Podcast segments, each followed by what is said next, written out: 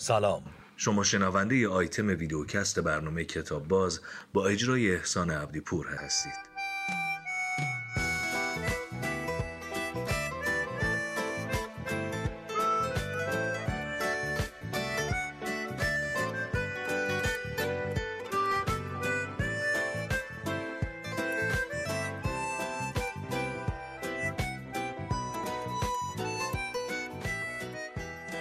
سلام.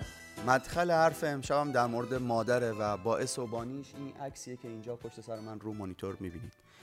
مرگ علی انصاریان اینقدر غمانگیز و دردناک نبود. اگر اگر و اگر این عکس اون ویدیوی اون ویدیوها و اون حضورش با مادرش تو برنامه و حرفایی که پشت صحنه در مورد مادرش می‌زد وجود نمی داشت خیلی تو داستان نویسی یا فیلمنامه نویسی فیلمنامه, فیلمنامه نویس ها دغدغه اول و اصلیشون اینه که چطور در عنفوان داستان یا در شروع فیلم کاراکتر اصلیمون رو سمپات و دوست داشتنی بکنیم. آنچه که با این اتفاق رخ داد با همین یک فریم عکس اون چیزی است که همه نویسنده ها دنبالش میگردن برای تو دل برو کردن جذاب کردن و دوست داشتنی کردن قهرمان قصهشون. هر چیز بخوام بگم جای این متنی که می‌خوام از مرتزا درخشان تا یه یادداشتی در مورد علی انصاریان نوشته نمی‌گیره و ترجیح همینه که اینو از مرتزا درخشان براتون بخونم. در گزارش ها آمده که مطابق معمول مرگ با پالتوی خاکستری آخرین نفری بود که از بین تماشاچی های حواس پرت بیمارستان فریختگان گذشت. در حالی که یقه های بلندش را تا زیر لبهایش بالا کشیده بود و خیلی احتیاط می‌کرد کسی او را نشناسد که البته کسی هم او را نشناخت. بدون هیچ مزاحمتی از در داخل شد و مستقیم به آیسیو رفت. بی که به مادر، خواهر یا هیچ یک از بستگان علی یا حتی قریبه ها نگاه کرده باشد. اینجا مثل همیشه و مطابق تمام صحنه ها جوری از بین دست های به دعا بلند شده حرکت کرد که دنباله بلند لباسش به تمام دستها کشیده شد و همه حس کردند که دارد معجزه ای می شود حالان که مرگ خودش معجزه ای بود.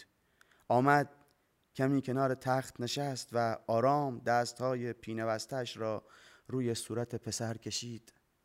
فقط موقع عبور از کنار ننه علی لبه اتو خورده پالتوی بلندش به گوشه جگر مادر کشید و درست قبل از اینکه پزشکان بفهمند این صدای بوق ممتد لعنتی از کدام تخت آیسیو بلند شده سینه مادر سوخت و اولین نفیر ناله توی گوش بیمارستان پیچید.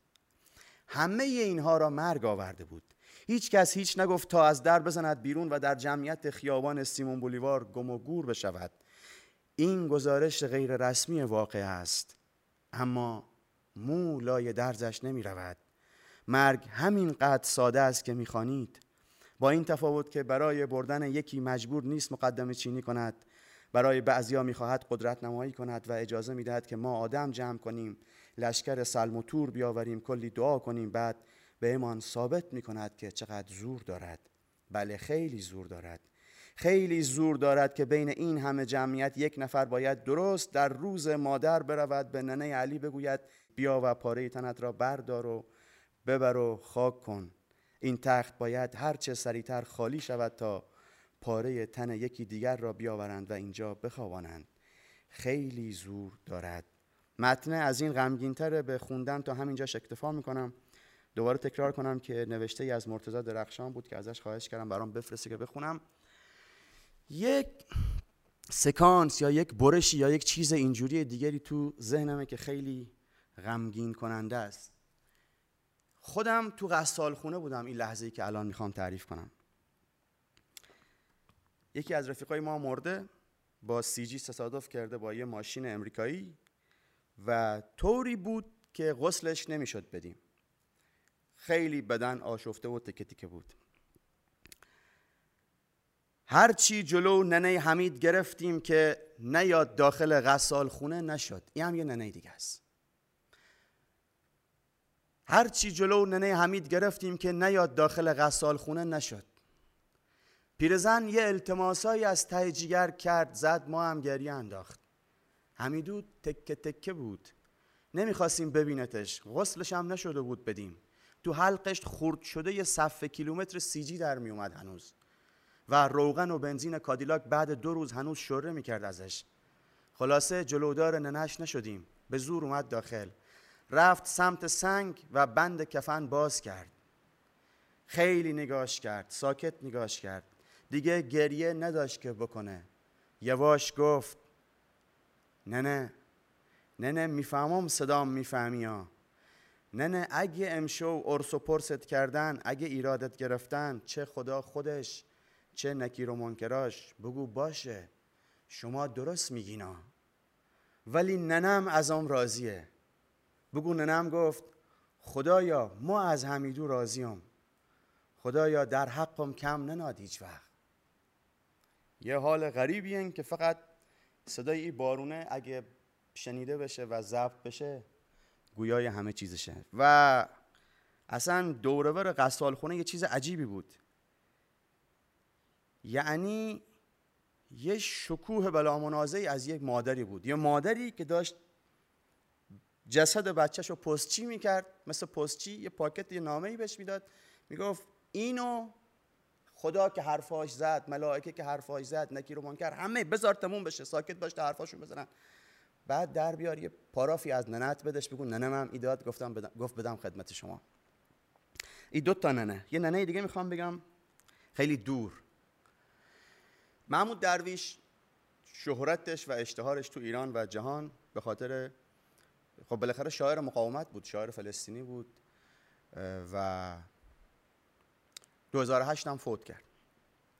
حالا دهه 60 میلادی محمود درویش تو زندان اسرائیل و ننش بارها سعی کرده که بتونه پسرش رو ببینه. یه پسر حدودا فکر کنم اون سالها باید دهه 20 تا 30 عمرش رو سپری کنه.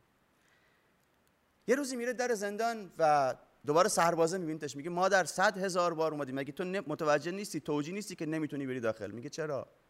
من نمی‌تونم برم داخل. فقط به سرباز اسرائیلی میگه. میگه فقط یه زحمتی برات دارم.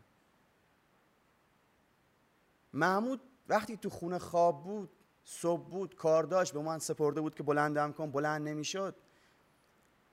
هر چی صداش می‌زدم بلند نمی‌شد یه چیزی مثل فنر از جا بلندش می‌کرد. این نونه این نونه که من درست می‌کردم بوش که تو خونه میپیچید یه بچه بلند می‌شد صبح زود. یه کمی نون آوردم و یه ظرف کوچیک قهوه قهوه رو ببر بهش برسون. اینو ازش میپذیره و یه روز تو زندان محمود درویش رو صدا می‌زنن میگن یه کسی برات نون آورده و قهوه. این نون و قهوه و شعری که درویش بعدا در موردش میگه و حالا می‌خوام بخونمش بعدها سمبل مقاومت و یادم رفت عکس درویش هم بزنم. سمبل مقاومت در جهان عرب شد. یه دوست شاعر خیلی خوبی دارم مریم حیدری. ازش خواستم اینو مجدد برام ترجمه کنه و به خاطری که ربط پیدا می‌کنه به یه قضیه همین الان یک موزیکی از مارسل خلیفه رو اینجا با هم بشنویم تا بعد برسیم و در موردش حرف بزنم. اینی که مارسل خلیفه می‌خونه همین شعر محمود درویشه.